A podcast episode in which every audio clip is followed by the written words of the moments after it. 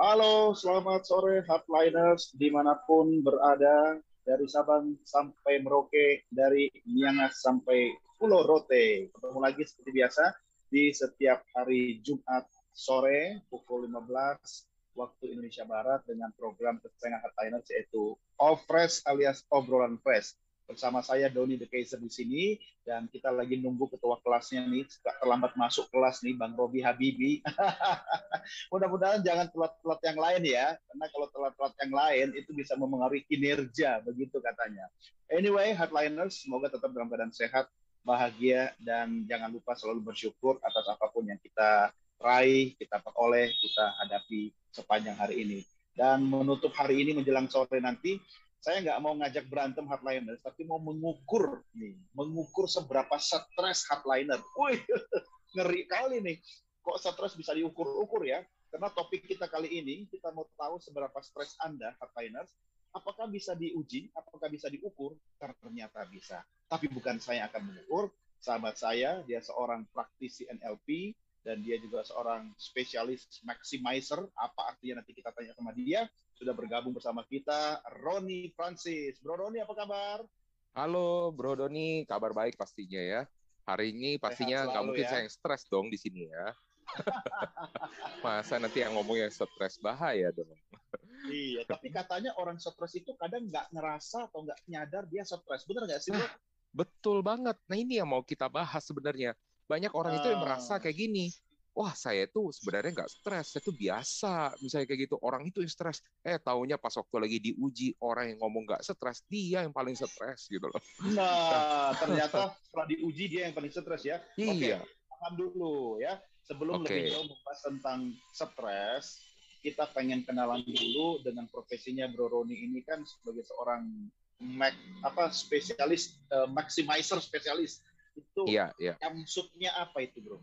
Oh, oke. Okay. Jadi kalau namanya maximizer di sini khususnya di life and business ya. Jadi bagaimana membantu orang memaksimalkan potensi dirinya. Orang sering berkata begini kan, udahlah kita susah untuk namanya dimaksimalkan, kita optimal aja. Nah, kalau orang berada namanya di titik namanya optimal, kira-kira dia bakal mau bekerja yang semaksimal mungkin nggak? Enggak ya kan? Enggak. Karena harapan dia nggak mau capai ke atas, jadi dia nggak berusaha sampai die hard mati-matian istilahnya, ya kan? Untuk menuju kepada tujuannya dia. Nah, maximizer di sini adalah menggali, mengupas tuntas dari mulai dari mengambil seluruh istilah mental blocknya dia kita lepaskan, kita bantu dia pencapaian goalnya seperti kayak gimana supaya dia bisa lebih gregetan lagi. Oh, saya pengen banget hmm. nyampe ke goalnya supaya bisa lebih cepat nyampe. Nah, di sana baik terhadap dari kehidupan, makanya dibilang life maximizer sama business maximizer sama kalau di perusahaan itu supaya omsetnya nyampe gitu Bro Doni.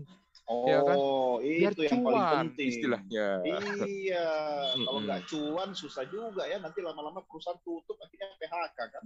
Iya, nah itu dia. Kalau perusahaan itu cuan itu banyak hal. Jadi orang sering bilang begini, aduh nanti apakah ini sekuler banget sih? Atau misalkan terlalu kapitalis banget sih kita ngomongnya soal uang. Lah, kalau kita misalnya dengan adanya uang itu, memang sih kita semua segala sesuatu tidak dengan uang. Tapi kalau iya. nggak ada uang, kita nggak bisa ngapa-ngapain juga, betul nggak, bro? Bisa apa-apa juga. Iya, iya, iya. Iya. Tolong bahasa-bahasa yang biasa diobrolkan dengan para istri ya, jangan dibahas di sini ya. Ah, ya siap, siap. Tapi ada pesan khusus. Apa hubungannya uh, maximizer mm -hmm. tadi dengan NLP, bro? Oke, nah ini kita menggunakan teknik-teknik. Nah, mesti dikasih tahu dulu nih, Bro Doni. Dulu awalnya sebelum hmm. saya menjadi seorang NLPers, istilah panggilan kita tuh. NLPers, oke. Okay. Uh, kalau di sini kan hardliner, semua kayak begitu ya. Hardliners, betul. Uh, uh. Kalau hipnotis, kalau hipnotis itu dibilang hip uh, hipnotis itu kayak nggak ada profesi hipnotis aja istilahnya ya. Iya, iya, iya. Ya kan nggak ada ya. hipnosis kan? Ya, ya, ya ya ilmunya hipnosis, hipnotis lah ada juga kayak gitu. Nah, dulu saya sebagai profesional hipnoterapis. Okay. Gitu. Ngurusin apa tuh, Bro Don? Orang-orang yang stres. Orang stres jadi tuh hmm. banyak kan aduh, bisa jadi kan gitu ya. Iya di terapi. Jadi orang-orang yang datang itu orang-orang yang mau bunuh diri. Nah, stresnya tuh orang mau bunuh diri tuh. Ini bukan terapis terapis yang Oh, bukan. bukan. Jadi bukan orang-orang yang istilahnya buat yang terapi-terapi seperti ini bukan. Tapi kita membantu orang tersebut terapi pikirannya. Ya, kita mijat-mijat di otaknya. Oh. Oh Ya kan? iya iya iya iya. Nah, jadi orang sering bilang seperti ini, wah, nanti kalau sama orang hipnoterapis, nah itu juga mesti tahu juga tuh para hardliner ya. Ada yang benar, ada Ya. yang ngaco istilahnya. Ya, saya mewakili dari Oh, yang ya? benar pastinya. Ya kan? Hmm, Kenapa? Ada yang yang ngaco curang sama bener tuh gimana? Nah itu nggak tahu kadang-kadang orang. Kenapa? Pas waktu lagi Hmm. di terapi, orang itu cuma bisa balik dikunci sama orang tersebut. Sama si hipnoterapis itu. Jadi kalau nggak sama dia nggak bisa. Nah itu biasa ada kunciannya tuh. Oh, Agak-agak jahat juga ya, biar balik lagi ke orang itu ya. Tapi kenyataannya prakteknya ada. Dan itu sebenarnya balik lagi ke etika secara pribadi. Nah, tapi kalau namanya NLP, itu kan kita nanyain istilahnya masalah orang. Capek nggak sih kita dengerin? Hmm. Coba bayangin deh. Ya, yang jadi konsultan hebat loh mereka, jadi psikolog hebat loh. Dengerin cerita orang, masing-masing berkeluh kesah. Iya. Bayangin coba ya Brodon ya, dari pagi misalnya dia paling rame lah istilahnya di tempatnya dia untuk terapi, di si konsultan Hmm. atau psikolog. Dari pagi sampai dengan sore dia dengerin orang cerita masalah terus. Apa yang terjadi sama dia? Iya. Coba. Apa yang terjadi Lama-lama kira-kira? dia yang stres. Betul. Makanya psikolog itu kalau dia nggak bisa istilah merilis, dia masuk rumah sakit jiwa itu. Karena Tapi ada bro, pernah belum kejadian pernah masuk rumah sakit jiwa kan? aman. Jangan-jangan, wah, saya yang stres. nah, hari ini kita akan Artinya- bicara Hah? ceknya, gitu. Hmm, oke. Gitu. Berarti bagaimana mengetahui orang stres dengan metode NLP, bagaimana kemudian mengatasi atau mencari solusi atas stres yang dialami orang itu bisa ya? Bisa. Nah, NLP tadi lanjutan dari hipnoterapi. NLP Hmm. bisa content free. Artinya apa? Kalau misalnya orang lagi datang dan dia bilang, "Aduh, saya nggak mau cerita, malu." gitu. Tapi saya mau dibenerin istilahnya. Hmm, Saya mau hmm. saya mau dilepasin nih mental block saya. Bisa nggak? Bisa. Ah. Jawabannya. Bisa. Walaupun dia nggak ngomong gitu. Bisa. Bisa. Sekarang gue nanya bro, gimana caranya tiap gue ketemu elo, gue nggak usah Hmm. ngomong, tapi gue pengen nurunin 5 kilo aja. Ini efek WFH ini. Wah, itu cuma profesinya lain lagi tuh, paranormal yang lain itu. Tapi kita ada namanya NLP itu punya proses-proses. Jadi intinya gini lah, NLP lebih lebih cepat. Jadi ya ada beberapa proses yang Hmm. kita lakukan di hipnosis kita lakukan satu jam, di NLP kita bisa lakukan 15 menit Wow, itu dan nggak perlu cerita begitu. banyak macam. apakah efeknya itu proses? Hah? prosesnya itu bisa dibilang sama seperti orang di terapi jangka panjang.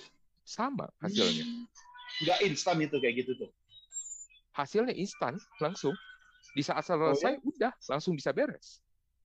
Nah, Bisa contoh. balik lagi nggak? Oh, ya kalau dibilang bisa Permanen. balik lagi, bisa. Kalau dibilang bisa balik lagi, bisa. Dan contohnya kayak gimana? Hah? Berarti nggak bagus dong. Nggak juga. Misalkan contoh gini. Ada orang yang ngerokok, ya kan? Di Hmm. terapi, terapinya pakai setrum lah, pakai apa macam-macam ya terapi untuk orang ngerokok. Hmm, hmm, Pertanyaannya bisa balik lagi nggak setelah udah berapa lama? Bisa. Kenapa dia bisa balik lagi? Mungkin dia nggak ada kepikiran pengen balik, tapi temennya maksain, akhirnya dia kebiasaan Hmm. lagi. Udahlah bro, ikutin, bareng sama gua lah, temenin lah. Lama-lama dia yang rokok. Saya punya Iya, teman itu bro. Bahayanya itu kayak gitu ya. Kalau ketemu Lingkungan. ngajak balik. Yes, betul. Jadi kalau balik ke mantan bisa terjadi ya bro ya. CLBK itu kadang-kadang indah kan ya. Jadi pengalaman bro Roni sendiri gimana tuh yang akhirnya melakukan sesuatu balik lagi tuh tadi? Kalau yang dibalik dibilang dari pengalaman klien-klien yang balik lagi sih enggak ya. Kebanyakan mereka Hmm. memang udah istilahnya komit, mereka tidak mau balik lagi. Contoh, yang datang ke saya itu misalnya orang yang mau bunuh ya? diri. Saat ini sih nggak pernah ada yang bilang dia pengen bunuh diri lagi, nggak ada.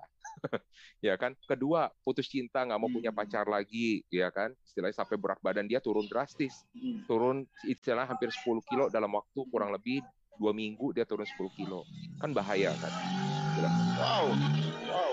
Saking Oke stresnya. oke. Nah, iya saking stresnya ya. Tapi buat hardliners nggak perlu stres-stres. Apalagi kalau anda sekarang merasa stres ya. Kita akan gali lebih dalam sekarang tentang itu tadi tema kita hari ini. Seberapa stres anda hardliners. Yang pertama tentunya Bro Roni kita mau scanning dulu nih ya. Atau kita melakukan pemetaan dulu nih. Yang disebut dengan stres itu sendiri apa dan ciri-cirinya seperti apa. Oke, kalau yang disebut dengan stres, biasanya orang itu mengklasifikasikan orang itu lebih gak mau berhubungan dengan orang lain. Ya. Dengan ceritanya ini adalah Hmm. stresnya tingkat parah istilahnya.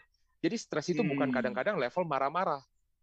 Ya kan kalau misalnya dia Oh. marah-marah masih sama orang itu dia masih belum sampai parah tuh. Ada sampai parah akhirnya dia mulai menarik diri istilahnya. Cobalah pikir kalau misalnya orang gila, Oh, orang gila itu banyak ngomongnya sama orang lain atau banyak ngomong sama diri sendiri. Istilah Diri orang sendiri. sakit saraf. Diri sendiri istilahnya. Sampai sudah tidak bisa terluapkan bahayanya gue suka kayak gitu bro. Gue kadang Waduh, ngomong sama diri sendiri, apakah gue gila? tergantung konteksnya. Kalau orang afirmasi masa itu gila kan enggak gitu kan. Nah, kita- Ah, oke, beda sama Nah. afirmasi ya. Beda.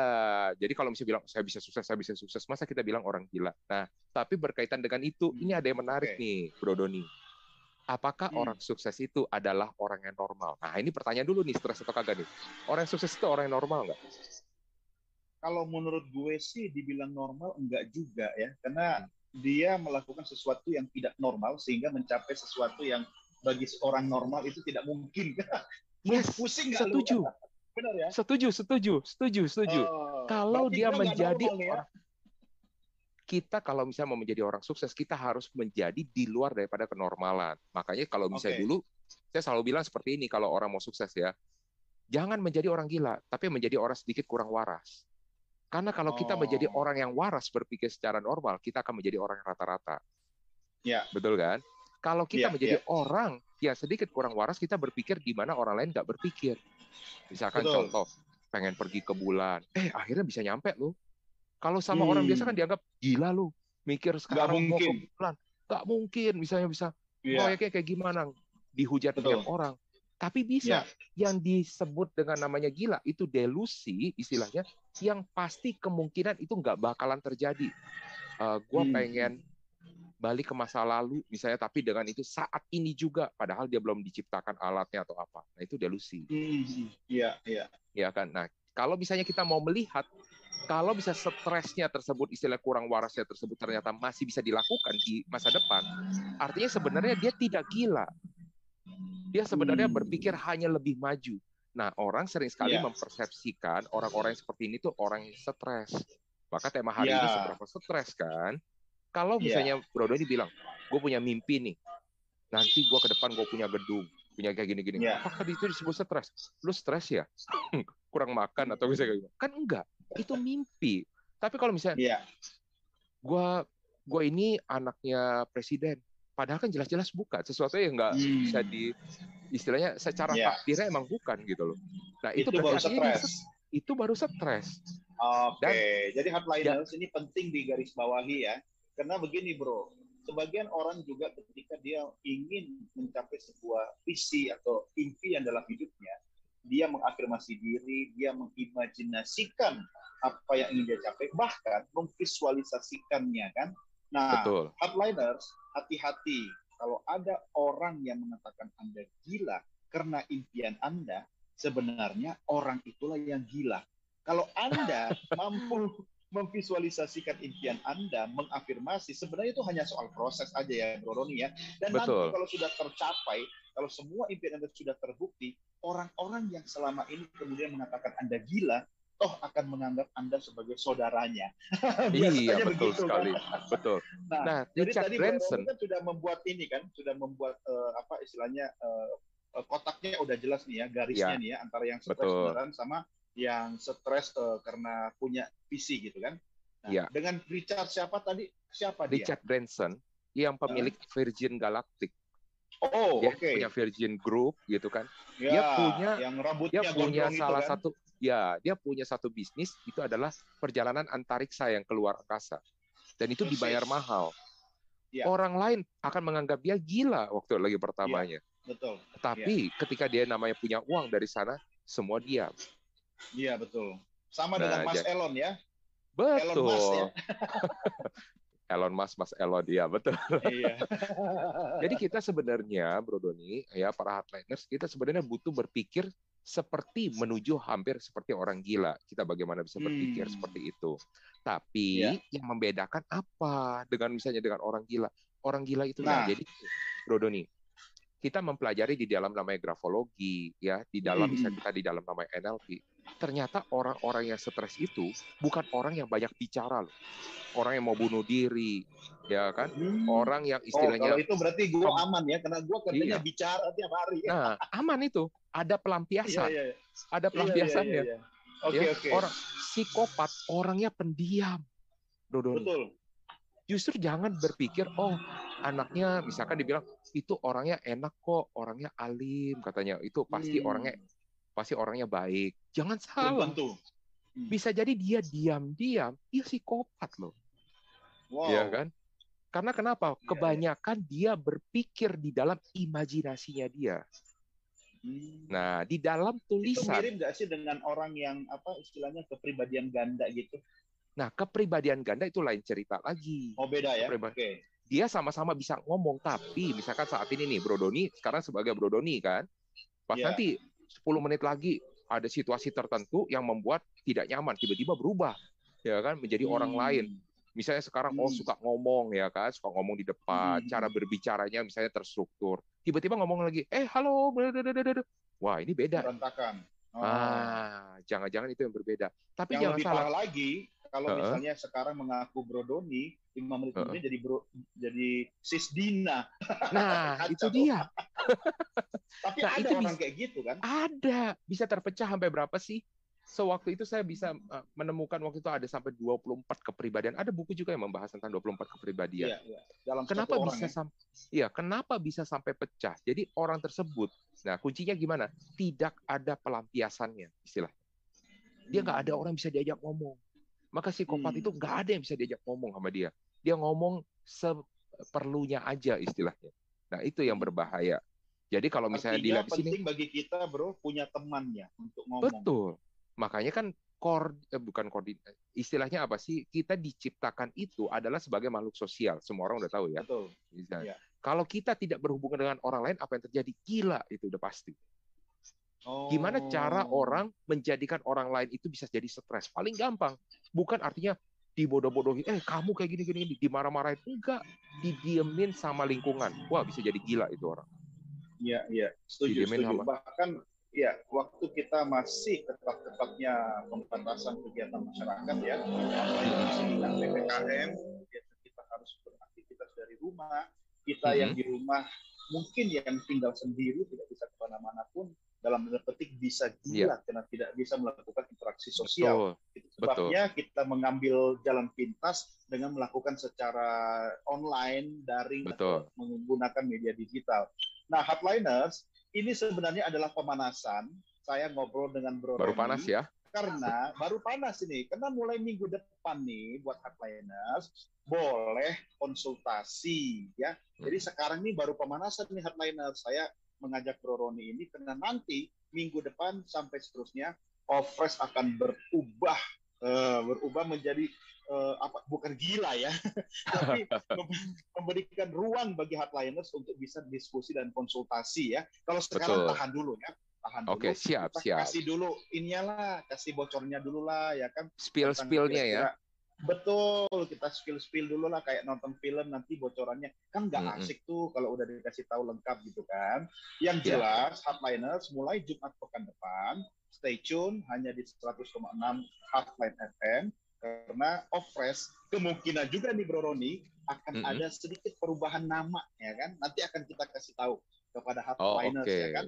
Yang jelas saya Doni De Kaiser dan Roni Francis D dan R akan mengawal program ini untuk nanti bisa menjadi rumah bagi hardliners, bisa diskusi, bisa sharing tentang masalah yang Wow. dihadapi sehari-hari. Wah, makin seru. Bro Roni, hmm, makin seru. Asiknya nih hardliner dan Bro Roni adalah saya akan berbicara di bidang communication skills ya, social communication skills, interaksi sosial communication dan dipadukan dengan keahlian Bro Roni di bidang hipnoterapis, NLP dan banyak sekali termasuk menjadi spesialis maximizer tadi.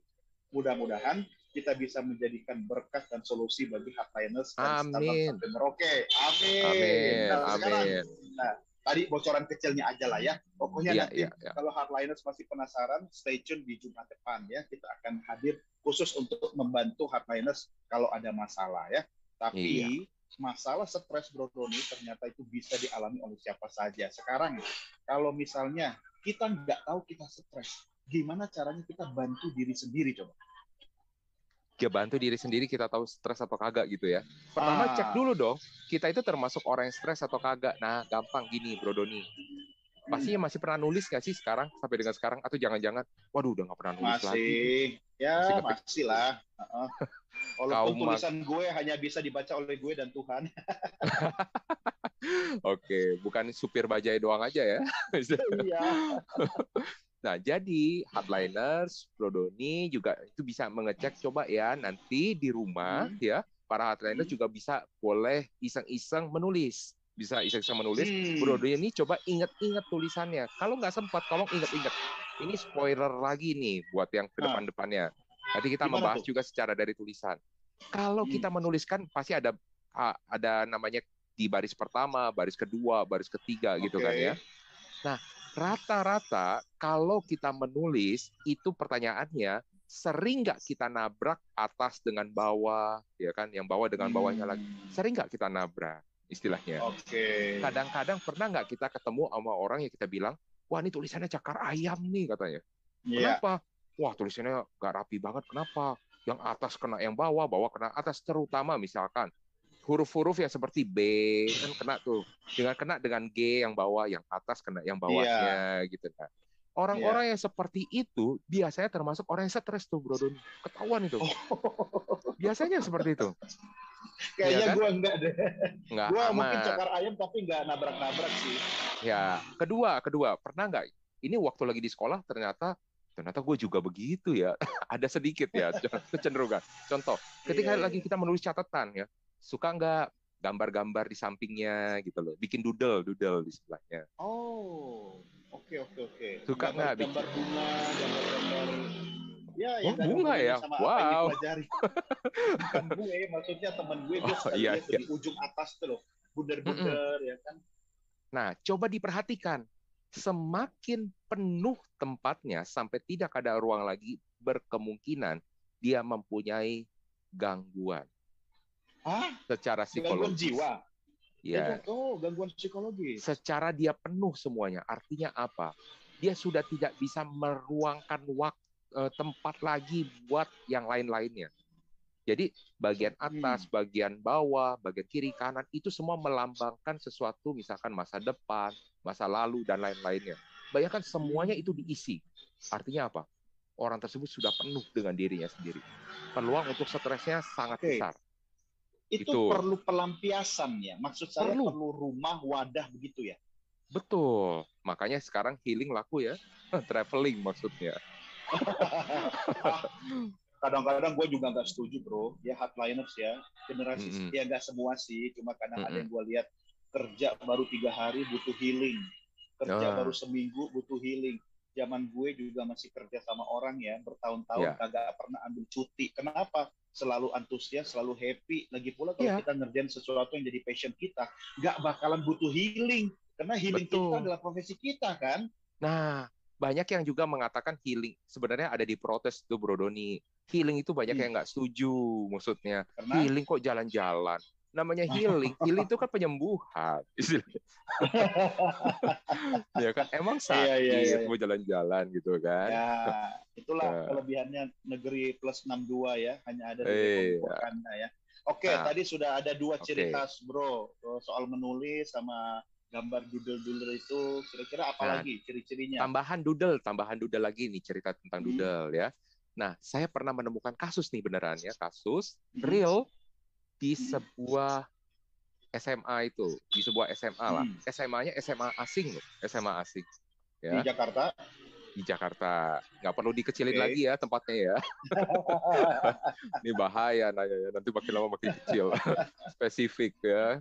Nah, dia menggambar sesuatu di sana. Tahu nggak ya digambar Hmm. apa? Nah, teman-teman jangan heran ya. Kadang-kadang orang pas waktu lagi menggambar abstrak, dia bilang ya. Abstrak, kalau orang gambar doang aja abstrak, tidak diwarnain sih oke. Bisa gambar muka, Ya, ya kan? gambar badan. Tapi orang sering ada beberapa yang mewarnai. Terutama dia mendominasi dengan warna hitam. Ya, ya. Nah, dominasi Betul, warna betul. hitam. Jadi orang yang mendominasi misalnya dengan warna hitam pas waktu di sana, terutama di bagian mukanya, hati-hati. Hmm. Dia menggambar Oh. wajah, tapi mukanya diwarnai hitam. Dominasi hitam di bagian wajah yang dia gambar. Iya, itu hati-hati. Kenapa begitu? Ya, karena dia tidak ingin identitas dia diketahui sama orang lain. Banyak Oh. rahasia yang dia akan pegang. Oh, itu Oke. hanya bagian wajah ya, bukan bagian, bagian lain ya? wajah. Nah, yang mengerikannya, Bro Doni, ini lebih jelas Hmm. lagi. Dia menggambar sesuatu banyak hal tentang bunuh diri. Tahu nggak, Bro Doni? Oke. Kasus Hmm. orang yang mau bunuh diri itu semua dengan perencanaan, tidak ada yang tanpa perencanaan, Tidak ada yang tiba-tiba ya.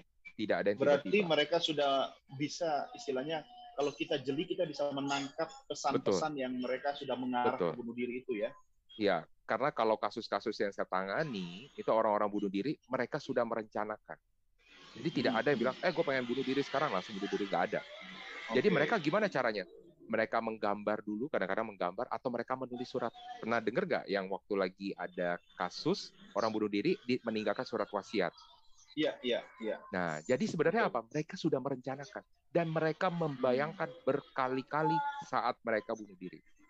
Oh, sebenarnya ketika itu mereka lakukan ada ruang bagi kita untuk membantu mereka ya, karena tidak tiba-tiba Betul, kan. betul sekali. Cuman keseringannya kita tidak aware. Kenapa? Oh, ini anak pendiam nggak ada Hmm. masalah. Nah, sering banget Iya, kayak gitu iya. tuh. Justru Waduh, makanya itu sesuatu yang langka di tempat gue, bro. Sejak gue buka mata sampai tertidur, suara anak-anak itu tidak pernah Di mana-mana. Nah, tapi orang tua yang marah-marah. Betul.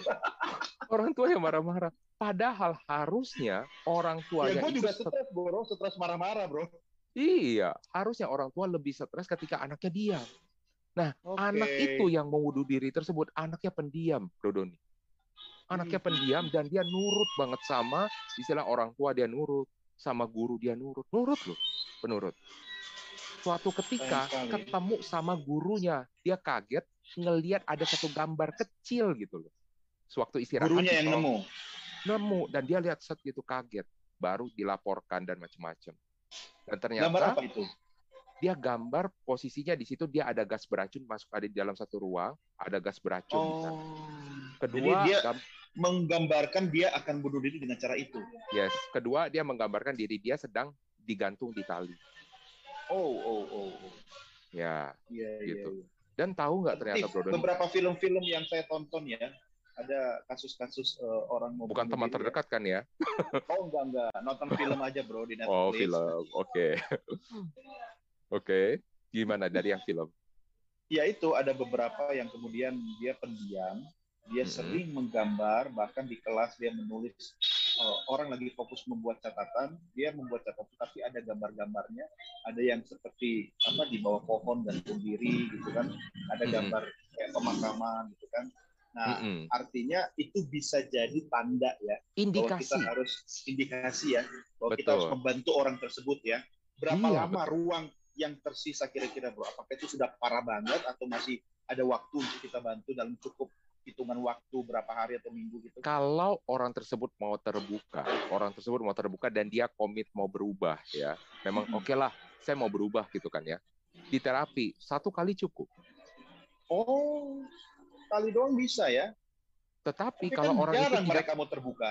nah itu dia. Kalau dia tidak Hah? mau terbuka, kita harus bangun dulu. Bangun dulu untuk apa? Kedekatan kita dengan dia. Kalau istilah di NLP, kita bilang itu kita membangun rapo, hubungan dulu. supaya dia Hmm, trust. Nah, ketika orang sudah trust, ngapain aja gampang tuh istilahnya, Iya, iya, iya. ya kan? Nah, yang Oke. jadi masalah orang itu nggak trust. Iya, iya. Nah, Mm-mm. kalau ini gue bisa kaitkan bro dengan bidang komunikasi. Oke, Jadi gimana tuh? apa pun seseorang menyampaikan pesan kepada orang lain, kalau tidak ada inti yang disebut trust, nggak akan ada manfaatnya. Jadi banyak orang salah kaprah ya, hardliners ya, belajar berbicara, membangun kemampuan berkomunikasi dengan publik, tapi dia lupa satu hal, bahwa Hmm. di balik semua itu, yang harus kita bangun adalah faktor trust. Dan trust Betul. ini hampir di semua aspek kehidupan mencakup hidup kita. Orang mau dagang bukan hanya soal produk atau jasanya, tapi juga trust yang utama. Saya datang ke dokter bukan karena dia the best dokter in town, tapi karena saya percaya sama dokter itu. Bahkan Bro Roni dan Hardliners, saya punya dokter kandungan istri saya ding bukan saya oh, ya. oke okay. saya lagi mikir spesialis objin spesialis objin ya mm-hmm. empat anak saya empat anak saya ditangani oleh spesialis objin yang sama karena hmm. sudah trust nah jadi ternyata communication skills, social communication skills sangat erat kaitannya dengan hal-hal yang bisa kita lakukan untuk membantu khususnya orang-orang yang mengalami masalah stres ya Bro Roni ya. Tinggal Betul. bagaimana kita berkomunikasi dengan mereka ya. Iya, iya. Yang kemungkinan paling susah untuk istilahnya jendela yang kita masuki pertama adalah trust itu tadi. Jadi kalau hmm. misalnya tadi ditanyakan berapa lama, tergantung. Bila kita cepat untuk menciptakan trust kepada orang tersebut, maka cepat. Kalau misalnya kita Agar tidak bisa kita menerapkan, bisa dipercaya gimana? Dia lebih orang stres itu lebih gampang percaya sama orang yang seperti apa tuh? Yang pasti dengan orang-orang yang sama stresnya dengan dia itu pertama ya, oh. tapi bukan cuma oh. karena itu. Yang kedua, kita memahami dia. Nah, yang ketiga, kita mempunyai cara mempersepsikan supaya orang tersebut kita empati dengan dia. Itu kita menggunakan teknik.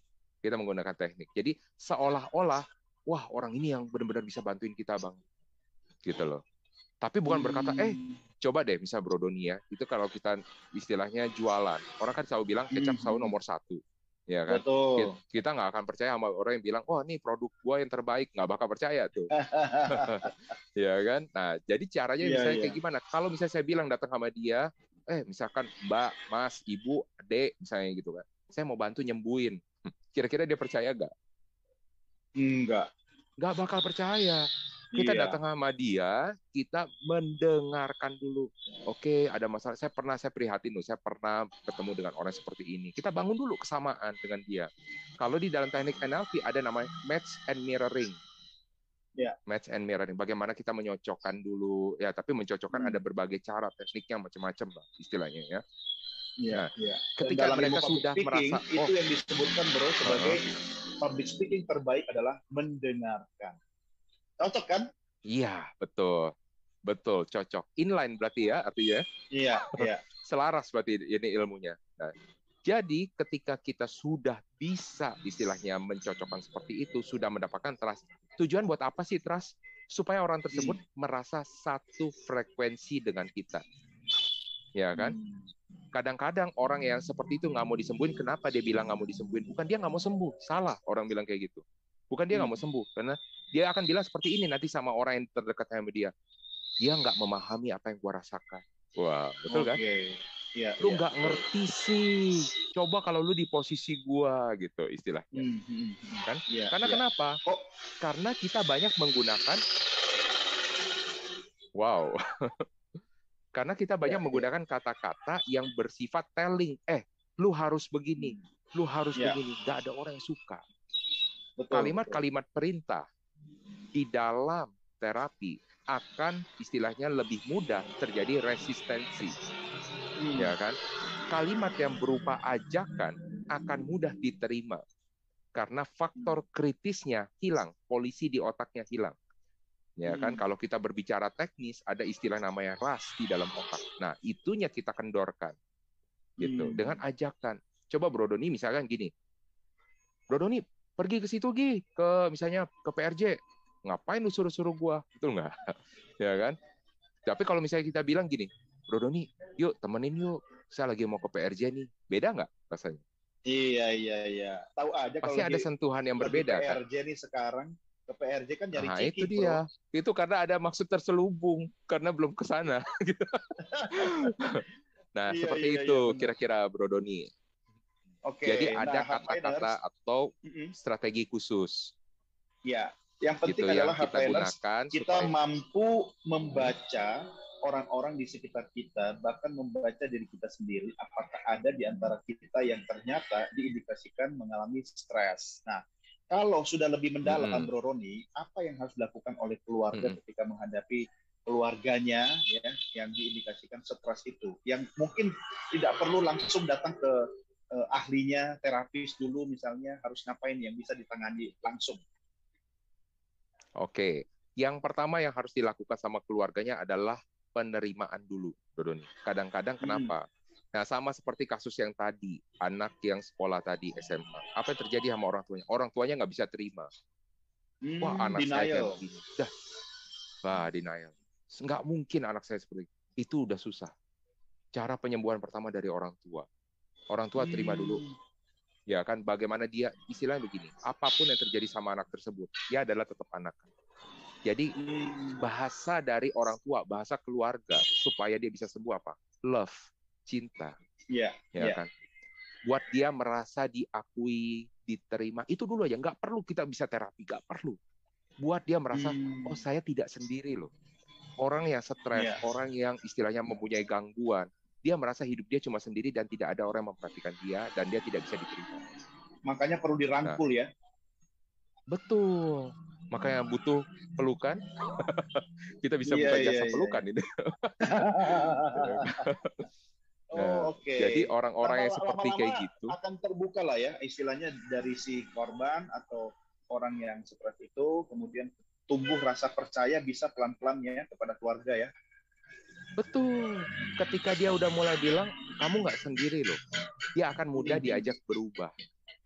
Dia akan lebih mudah. Kalau misalnya dia bilang kamu sendiri, dia akan membentuk satu tembok pertahanan yang nggak bakal bisa ditembus sama orang. Sulit Hmm. ditembus, istilahnya. Oke. Ketika kita Nah, mau masuk, dia kita harus muncul ini setelah muncul rasa percaya kemudian langkah berikutnya apa yang kita lakukan sebagai keluarga terdekat? ajak dia, ajak dia bersama-sama berkomitmen. Ayo kita sama-sama memperbaiki diri. Bukan hanya kamu yang memperbaiki, mungkin dari keluarga kita akan lebih perhatian lagi. Jadi ajak bahwa kita mau berubah, dia pun ikut berubah, sama-sama berubah. Hmm. Seperti Tapi itu. bro, kan penyebab stres itu kan macam-macam ya. Mungkin Betul. nih, mungkin bisa Mm-mm. jadi penyebab utama stres anggota keluarga kita adalah keluarga itu sendiri, mungkin malah orang tuanya yang stres. Nah, ketika dia tidak bisa terbuka sama orang tuanya, karena kan dia tahu bahwa sumber stresnya adalah orang tuanya. Lebih sulit lagi dong. Nah, bagaimana cara membantu mereka seperti ini? Nah, siapa yang dia percaya? Setiap orang itu pasti ada satu orang yang dia percaya, pasti ada. Ya kan? Hmm. Cuma masalah orang yang percayanya itu care nggak sama dia. Hmm. ya kadang-kadang udah diem oke nggak ada masalah sama teman sendiri ya udah kita nggak pernah say hi lagi gitu kan pasti ada Hmm. gurunya atau misalnya seperti apa gurunya aja pas waktu lagi anak tersebut ya ternyata masalahnya ini saya buka sedikit lah ya masalahnya itu Ya. dari orang tua tuh ternyata Bro Doni ya masalah Hmm. dari orang tua terus orang tuanya self denial kayak gitu istilahnya jadi gimana Ya. caranya gurunya lah yang mengambil peran sebagai pengganti orang tua Oke. Nah, Ya, kalau ya. misalnya Penting tidak ada bagi- guru, teman, berarti temannya lah yang mengambil peran. Bagaimana seperti Hmm. itu? Ya, itu sebabnya penting sekali ya hardliners kita sebagai makhluk sosial tidak sendiri. Mungkin Hmm. ada saat-saat kita menegakkan tembok privasi, tetapi dalam hal kita sebagai makhluk sosial tentu kita tidak bisa sendiri.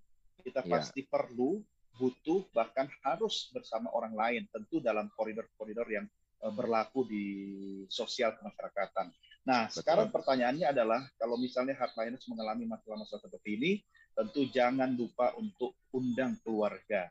Paling tidak bicara kepada orang yang kita merasa dekat ya. Nah, Bro Roni, saya Hmm. sebenarnya ya khawatir terhadap orang tua.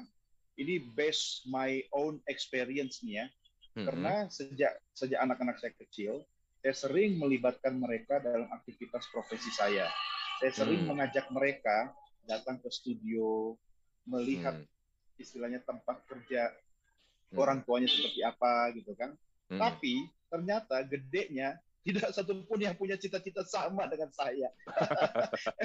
Itu banyak orang tua yang memaksakan cita-citanya kepada anaknya sampai anaknya stres. Gimana tuh? Oh iya, malah kebalikan ya sama anak-anak saya tuh Bro Doni. Anak-anak saya malah jadi akhirnya pengen ngikutin seperti orang tuanya kayak Wih, gimana. Ya Keren kan? banget itu. Nah, caranya kayak gimana? Sama lah sebenarnya gini. Kita sering sekali sebagai orang tua, ini banyak ya, kita tidak ada pendidikan sebagai orang tua di sekolah, betul nggak?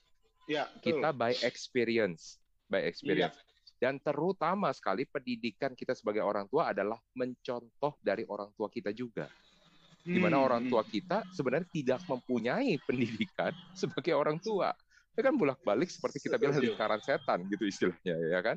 Iya. Jadi bagaimana caranya kita memperlakukan anak kita sebenarnya sebagai seorang teman. Ajak dia Hmm. bercerita, ya kan? anak-anak itu butuhnya apa sih? Anak-anak itu Iya, butuh iya. impian, impian. Iya. Dia butuh dream, istilahnya. Betul. Dia butuh tahu ketika dia sekolah males, ya kan? Bukan artinya dia bodoh, tapi dia tidak Hmm. menemukan tujuannya. Iya. Kita sebagai orang tua, ya, apa yang kita lakukan? Ya kita lakukan adalah memberikan dia wawasan ke depannya. Apa yang sebenarnya bisa dicapai ke depannya? Apa yang dia Hmm. inginkan? Nah, tugas orang tua yang berikut yang susah adalah, yang mungkin ini butuh pendidikan khusus, mengkoneksikan dream yang ada dengan apa yang dia lakukan saat ini. Hmm. Contoh, contoh. Orang paling benci belajar apa sih? Belajar matematika. Ada yang Matematika. matematika, ada yang sejarah gitu kan ya, matematika sejarah. Nah, gunanya buat ke depan kira-kira orang tersebut mau ngapain sih kadang-kadang anak-anak bilangnya? Iya. Ya. Nggak kepake Anak- juga kan ilmunya Ya. katanya. Anak-anak bilang rata-rata nih ya, impian anak-anak pengen jadi apa sih? Sekarang youtuber. YouTuber. Ya, benar-benar sebagai YouTuber. Nah, kita akan bilang sama dia, bagus kamu nak sebagai seorang YouTuber keren banget, nggak semua orang bisa. Ya kan? Tapi untuk menjadi seorang YouTuber, ya, kamu tahu nggak harus apa saja yang dipelajarin? Ya kan? Mau nggak? Hmm. Istilahnya kamu udah usaha capek-capek, ya, kamu udah di depan Iya. layar lama, kamu udah happy banget, eh terus uangnya nggak ada loh. Oke, Mm-mm. anggaplah uangnya nggak ada. Kamu kan butuh makan kan? Kamu butuh juga hidup. Bagaimana kamu bisa hidup? Kamu harus bisa Iya. mengatur. Mau nggak kamu seperti Iya. sekarang ini doang aja? Seandainya papa mamamu sudah tidak ada, apa yang nanti akan kamu lakukan? Kamu bisa nangis itu. Oh, langsung dia jawab, Ya. cari istri anak orang kaya. Ah, itu juga. Nah, itu seperti itu kok yang saya lakukan ya. Jadi Oke. bodoh. Saya lakukan seperti itu sehingga bilang, "Oh iya ya, jadi perlu ya sekarang saat ini. Perlu. Coba kalau seandainya kamu bisa ini, kamu bisa di TV. Kok enggak dong? Karena kan nggak belajar gitu kan. Betul. Dan betul. yang kedua nih, setelah kita bisa mengkoneksikan apa yang harus dilakukan, anak itu butuh proses. Tidak semua orang itu akan sama. Hmm. ya orang selalu menganggap Iya. gini anaknya selalu harus dapat nilai 100 harus dapat mendapat nilai A anaknya itu stres betul nggak Hmm, iya, setiap iya, iya. kemajuan apa pun dari anaknya dibilang bagus yang paling terpenting apa Iya. kamu maju ya kan ada progres setuju. dapat seberapapun itu nggak apa-apa tapi ketika Iya. kamu dapat oke kamu sudah berusaha ya yang paling terpenting adalah kamu berusaha yang kedua Iya. kamu lakukan lebih baik daripada yang kemarin Setuju Iya banget kan? bro. Kalau itu gue udah lakuin juga karena orang tua gue juga udah melakukan hal yang sama ke gue. Artinya tidak Mhm. harus semua diukur itu dari nilai, ya misalnya mata Mhm. pelajaran tertentu gitu. Bahkan Mhm. anak-anak saya sekarang juga dia ada mata pelajaran yang dia unggul, ada yang dia tidak. Semua bagus. Yang penting ketika dia fokus menekuni, dia bisa sukses dari apa pun yang dia inginkan. Termasuk ini ada anak cowok gue yang lagi seneng main game online, ya dia Oke. lihat loh ternyata dia ditraktir bro sama temennya ya kan pakai Heeh. duit sendiri saya tanya dari mana itu kok duitnya menang game online tuh berarti menghasilkan selama bisa Hmm. serius ya ngatur waktu ditekuni bisa menghasilkan kira-kira gitu ya bro ya Betul, betul sekali. Dan Ya, itu menjadi Bro PR buat orang tua ya, artinya. betul PR kita ini harus kita kerjakan satu minggu ke depan ya karena Mm-mm. kita sudah harus masuk di closing segmen Wow. Paling tidak nggak terasa ya kalau Iya. ngobrolin orang stres ya jangan-jangan Iya. kita berdua juga stres Ah, itu dia. Minimal kita udah ada pelampiasan di sini, Bro Doni. Artinya kita tidak Nah. termasuk kategori ketiga. nah itu dia saya juga berharap frontliners ya jangan sampai ada yang stres atau tidak tahu kalau dirinya stres kalau ternyata ada indikasi stres atau mungkin ada masalah-masalah lain jangan lupa catat luangkan waktu mulai minggu depan saya dan Bro Roni akan hadir dalam program ini mungkin ganti nama kita nggak kasih tahu dulu ya kan Mm-mm. yang jelas setiap hari Jumat pukul 15.00 waktu Indonesia Barat nanti kita bisa sharing, diskusi dan mudah-mudahan kami berdua bisa menjadi solusi bagi Hardliners. Closing statement Bro Roni 30 detik silakan untuk mengatasi Oke. stres. Tingkat saja. Oke, jadi para hardliners, bila Anda selama ini merasa Anda menjadi sebagai orang stres ataupun dicap sebagai orang stres, jangan khawatir selama Anda bisa mempunyai tempat untuk pelimpahannya, dan Anda bisa Hmm. bergerak menuju namanya kemajuan. Karena tidak ada bisa dicapai bila Anda cuma berbicara atau Anda berpikir sebagai orang yang waras saja. Sedikit kurang waras akan menjadikan Anda menjadi jauh lebih sukses ke depan dan yang pasti Anda akan menjadi apa yang Anda pikirkan tergantung bagaimana cara Anda menggunakan pikiran Anda. Asik, mantap sekali. Wah, keren banget. Ya. Bro Doni, terima kasih ya udah sharing. Sama-sama Bro Doni. sore ini. Hari ini jadi tar- narasumber saya. Minggu depan kita bareng-bareng ya di show ya. Siap, siap. Saya hari ini lagi ada di kota Angin Mamiri di Makassar, Sulawesi Selatan. Oh, Tentunya- sudah ke sana ya, udah nyampe ya. Iya, salam Oke. buat semua hardliners dari Sabang sampai Merauke. Dan sekali lagi anyway, thank you Berat, Bro Roni. Kita ketemu lagi di pekan depan. Dan hardliners, inilah akhir jumpa kita dalam Offresh edisi kali ini. Terima kasih yang sudah bersama kami. Jangan lupa like, share, subscribe YouTube Hardline Network dan selalu simak dengarkan di 100,6 Hardline FM. Saya Doni De Kaiser dan Roni Francis mengucapkan terima kasih. Tetap semangat, tetap sehat. Sampai jumpa. Kita kembali ke studio. Dadah. Sampai jumpa, dadah.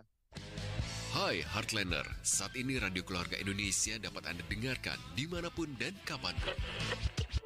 Melalui FM 100,6, website heartline.co.id, aplikasi Android Jalur Hati, dan kanal YouTube Heartline Network. Juga kunjungi kami di Instagram at Heartline FM dan Facebook Heart